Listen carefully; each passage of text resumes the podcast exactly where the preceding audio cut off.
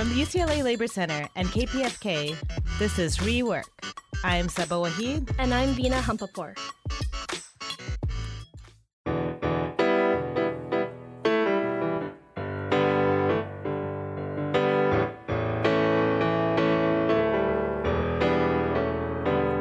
You better listen, my brother, cause if you do, you can hear their voices still calling from across the years.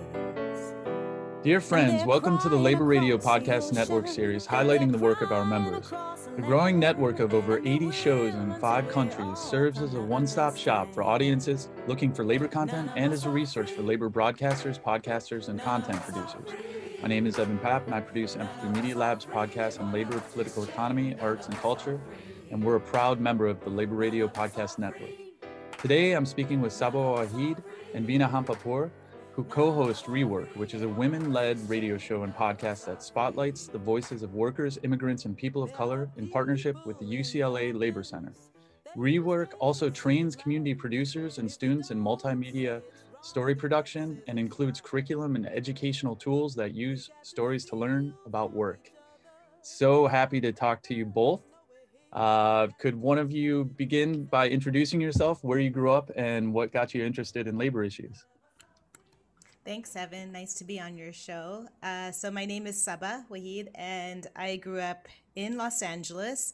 Um, and you know spent some time in the bay area and made it to new york which is really where I got activated into the labor world. Um, when I was out there, I actually had a background in kind of literature and the soft social sciences, um, and you know was interested in things like marketing and publishing, and not necessarily labor. Um, but when I got to New York, I met some folks in um, the taxi union out there, like the, the taxi worker center and the the national well the taxi workers alliance and i started volunteering with them to basically design their newsletter called shift change um, and this was like 1999 total like old school when you would have the like actual like newspapers that they would leave they would leave at the taxi stands and at like you know the the uh, hole in the wall places where drivers would go to eat. And i would show up at like 10 a.m 10 p.m because you know that's when most of the taxi folks were working. And then work till like 2 3 in the morning designing um, and it was really amazing you know it was that was what i brought that was my skill set um, that was my interest which was very much storytelling um, and from there i actually didn't expect to be a uh, kind of a labor researcher. Um, but what happened 9 11 happened around that, you know, within a couple of years. And one of my first research projects ended up going back to the Taxi Workers Alliance, um, or actually, they came to me and they're like, let's do this research project about the impact of um, 9 11 on drivers and getting them FEMA aid. And it was one of my first research projects. It, to me, like, it suddenly made sense what what it meant to have community based worker led research. Um, and that kind of shaped how I became a researcher. And also, you know, kind of always coupling with it, like how research and media could be tools for storytelling, especially of stories of workers and workers being able to tell those stories themselves. Very cool. Very cool. And Veena, what about you? Um, I also grew up in Los Angeles and I found myself back here uh, when I started graduate school in anthropology at UCLA. I finished my PhD in sociocultural anthropology a few years ago.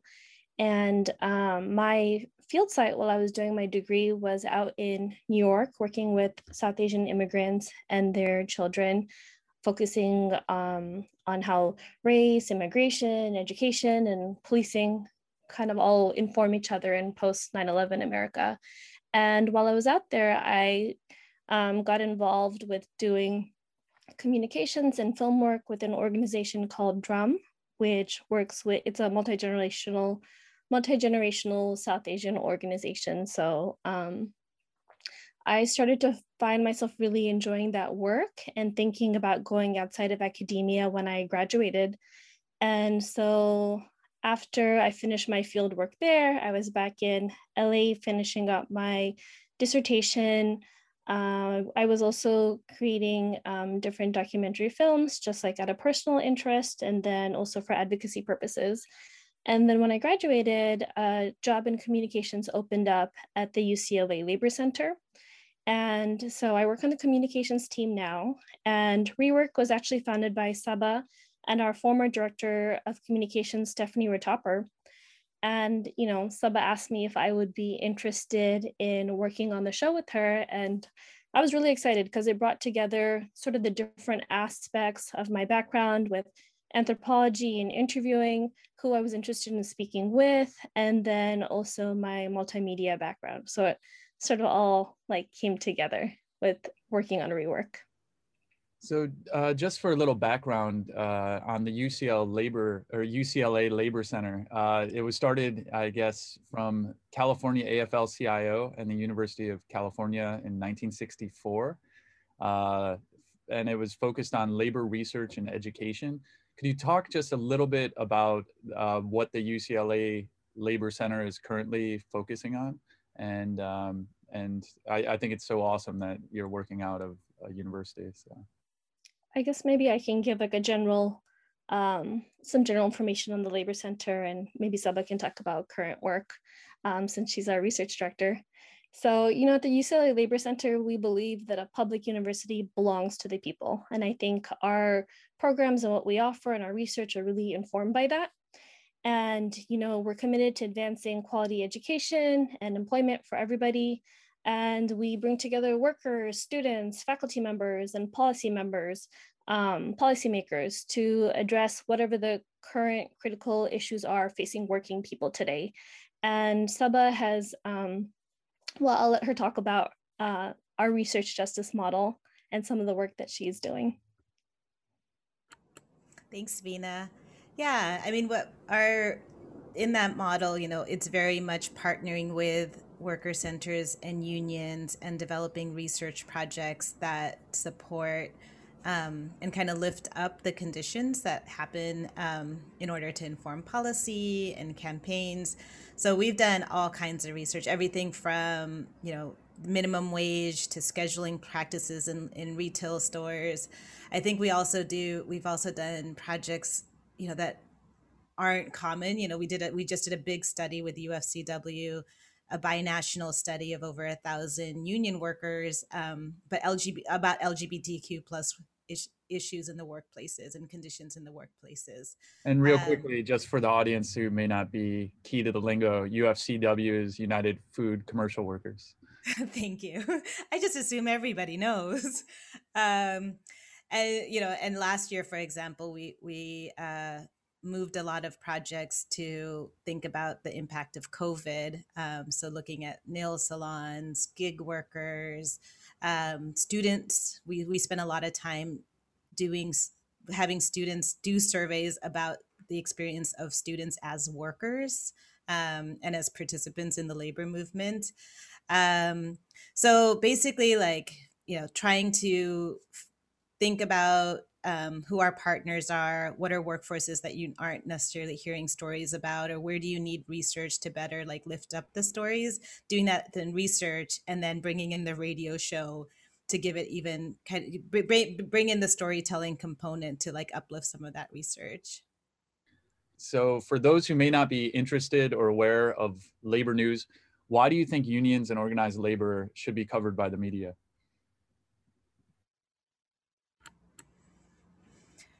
I mean, it's it's in in many in many sense like we're all workers, right? And so it's it's all of our stories in different ways and unions and worker centers are often at the forefront of you know workforces that are off that may be overlooked or um yeah that may be overlooked and so for us like even even when we were thinking about rework it wasn't to kind of put a hammer on our audience to like think about workers in a particular way it was about thinking about how we're all human and we all have shared experiences and and let's connect you know, because there's often not enough conversation where we're trying to connect with each other. But then let's understand that certain workers in our workforce are experiencing working conditions that are that are way worse than others right? And and that's what unions and worker centers are there to do. They're there to intervene. They're there to better they're there to make those things visible. Um, and we need to be talking about those you know even in the in the pandemic there are folks who got to stay home and work with security and then there were other folks who had to keep going into the workplace and put their community put themselves and their communities at risk. So for us like being like being able to, to understand you know that we need to think about the dignity of work that there are um, workers that are earning low wages um, or working in exploitive conditions and um, why aren't we thinking about them more? Or why aren't we more activated around what's happening in these different workplaces? And for us both this, the the radio kind of work that you all are doing um, the kind of work that the unions and worker centers are doing it's all to bring you know to bring that forward and you know make people understand make people act um, about those conditions and demand better and if anything happened last year with like talking about essential workers like they were always essential. Like why did it take a pandemic for us to see that they are essential? Um, and so and it's and it's given us a platform it's given unions a platform to really push that forward and we can't forget it. Um, now that we understand heroes and we understand essential we can't stop there. Um, and so using the, the platforms that we have to make sure that people continue to think about workers and work conditions well that brings me to the next question to talk about your show rework could you talk about the process of um, starting the show and what it's about and uh, what you're looking at in 2021? I'll do quickly what started and then maybe Veena can move to the other two parts of that question. But I, our show started about eight years ago, and there's this old time amazing union organizer, leader, activist Henry Walton. Uh, and if you, you should check out, we did a we did a special interview with him. So there's a rework episode that talks about his story. Uh, 20, 20 years he ran this show on KPFK on the Pacifica Network, and he um, basically did interviews with unions and workers. Um, in a in a kind of in, in an interview style. So you know he passed away a couple of years ago, and um, and he but before he did a couple of years before he passed away, he came to the labor center and was like, "We need to keep labor on this station." You know, it's a progressive radio station, but we need a labor voice on it. We want. He thinks that you know UCLA Labor Center was the best space to do it and so when he passed it on to us, like Veena was saying, Stephanie and I were at the Labor Center at the time, and we thought about it and, and decided rather than doing the interview format is to go for a storytelling format, kind you know, in the ways that I described earlier about thinking about stories as a way to bring the personal element and then the political element. Like once you've kind of connected with the person, then we can bring all the issues and the organizing, you know, as the story develops um, and kind of creating story arcs and things like that. So that's how it went from Henry Walton's labor review to rework. And Veena, yeah, could you talk a little bit about uh, what's going on with the show today? Yeah, um, so I'll tell you a little bit about um, how we format our show we meet with people and usually each interview is about two hours. We talk to people about their whole lives you know from childhood to what their current job is. And i think this goes with um, what we mentioned earlier about seeing workers holistically you know not just as workers but parents leaders community members.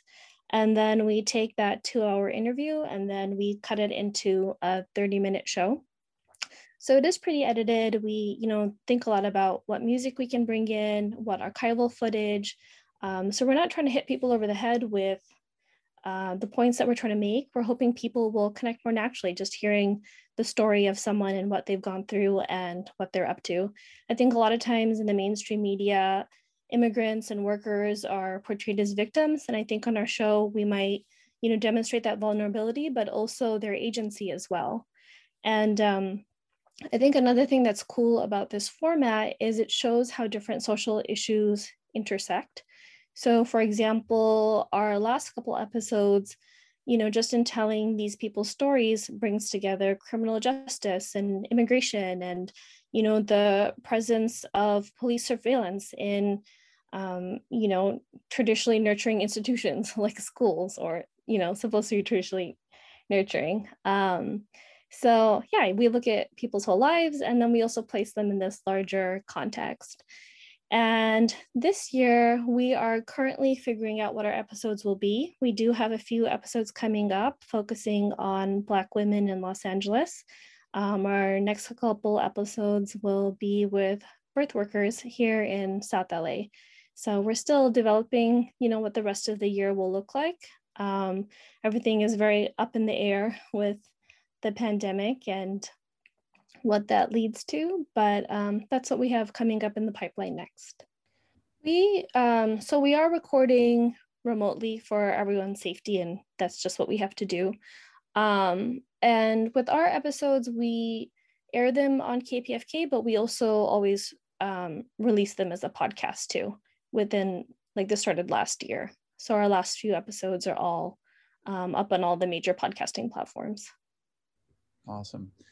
And talking about the Labor Radio Podcast Network, could you talk about how you heard about it? And we're always trying to expand the network to um, provide uh, just more camaraderie and solidarity with people who want to um, start their own podcast. So could you discuss about uh, how you heard about it and uh, why you think this network is important? I can start with uh, Veena, yeah. Um, I was actually going to say maybe we should start with Saba because she's the one who told me about it. um, you all, you, so the you all reached out to us, so we appreciate that. Uh, and it was actually many many years ago, um, and I don't remember who it was, but um, someone reached out to Stephanie, and she she's all she was also our communications director. So it was it was um, it was a natural fit for us to be talking to other folks who are thinking about labor and radio. Um, and so from there, we, we got on your list serve and got on your meetings. And then, you know, most recently, Veena jumped in and started attending your meetings um, and participating more actively. And perhaps, Veena, you can talk about like why you think that space is important. Yeah, um, Evan, I think you sort of named it when you mentioned camaraderie and solidarity. I think a lot of times I'm just like in my little closet editing away, and it's really nice to talk to other people around the country and I think even internationally about their projects and what they're passionate about and what they've learned doing this work. Um, they're like such great speakers that come to our meetings, and I, I feel like I'm just learning from everyone all the time about labor, but then also how to produce uh, a radio show on podcast with COVID and all the changes that brought, it was nice to have a space where I could, you know, um, talk to people about how do we continue the radio show in this time. So that's been really great. And, you know, Saba and I are invited to speak uh, on campus um, pretty regularly. UCLA has a labor studies program. We have a major, and a lot of the students are interested in labor, interested in podcasting, interested in the arts. So it's really cool that um, the network has this great website with all the different shows uh, on there, these spotlights. So just two weeks ago, we spoke to a class, and I was able to mention the website. So if students want to see what's out there beyond our show, they can go like check it out, and everything is consolidated there for them. And I think that's really great. Awesome. We just updated the website and uh, we're trying to make it a little more engaging and get more resources for folks on there. And same thing, like I, I've learned so much from people and there's the, the up and coming podcasters from places like Australia. And then there's like the grizzled veterans from San Francisco and Texas and in Judy Ancel and Kansas City Heartland Ra- Labor Radio Forum, uh, which has been on air for 30 years. Uh, it's it's just an incredible space, and I've learned so much. And Rework is another um, show that I, I didn't know about until I, I got involved. So I, I really appreciate all the work that you're doing too. I think um, one more thing I wanted to add is I think we're at a really interesting moment where we're so many of us are working remotely. So I feel like that kind of expands the possibilities in terms of what can be a podcast or on the radio. So, for example, at the Labor Center, we have this other labor education series called Labor's Voice, um, where we talk to different labor leaders. And you know it's a zoom webinar but then being a part of the network made me realize like hey this is like a lot like um, a lot of the other labor shows out there. I just hadn't like seen it that way. So i think we're sort of an in- interesting moment. Um, just with technology and um, people having more access and what can count as a podcast and what should be put out there so, in closing, looking into the future of organized labor, uh, where do each one of you see opportunity and hope?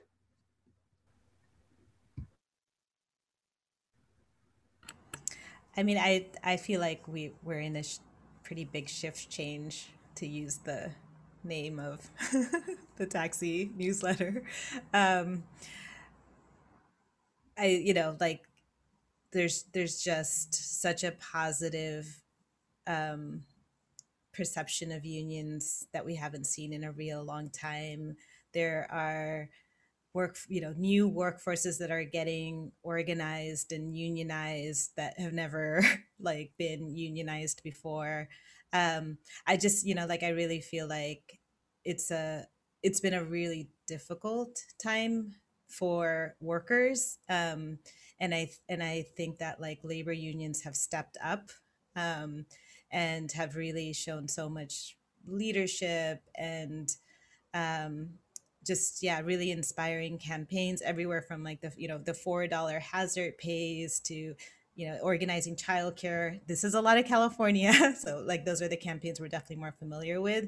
Um, so it makes me really hopeful um, that there are there are things moving locally and nationally that's really about thinking of workers as central and thinking about improving workplaces and thinking you know like veena said about workers holistically you know as community as neighbors as you know thinking about housing thinking about food access like thinking about immigration status um, so I, I feel like there's there's a lot to be hopeful about. Um, i think Saba put that very nicely. Uh, I guess the one thing that I would add is I feel a lot of hope when um, I get to meet with our labor studies students. They just have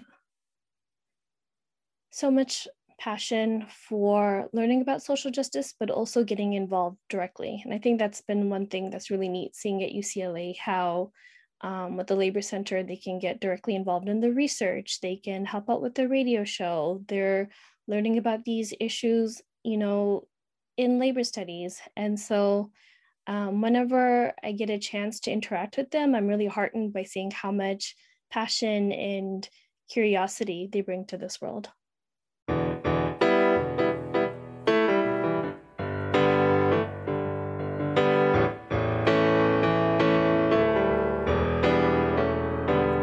You better listen, my brother, cause if you do, you can hear their are voices still calling from across the years. And they're crying across the ocean, they're crying across the land, and they will until we all come to understand. None of us are free, none of us are free.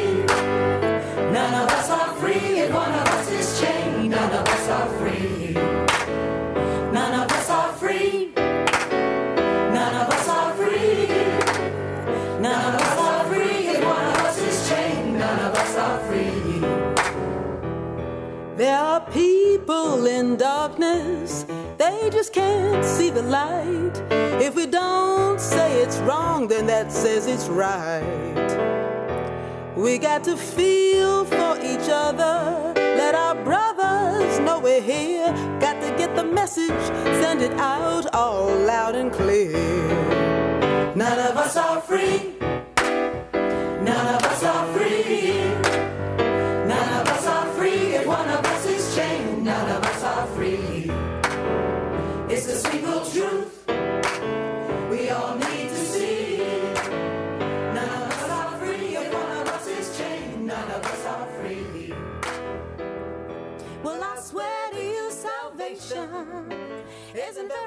to find.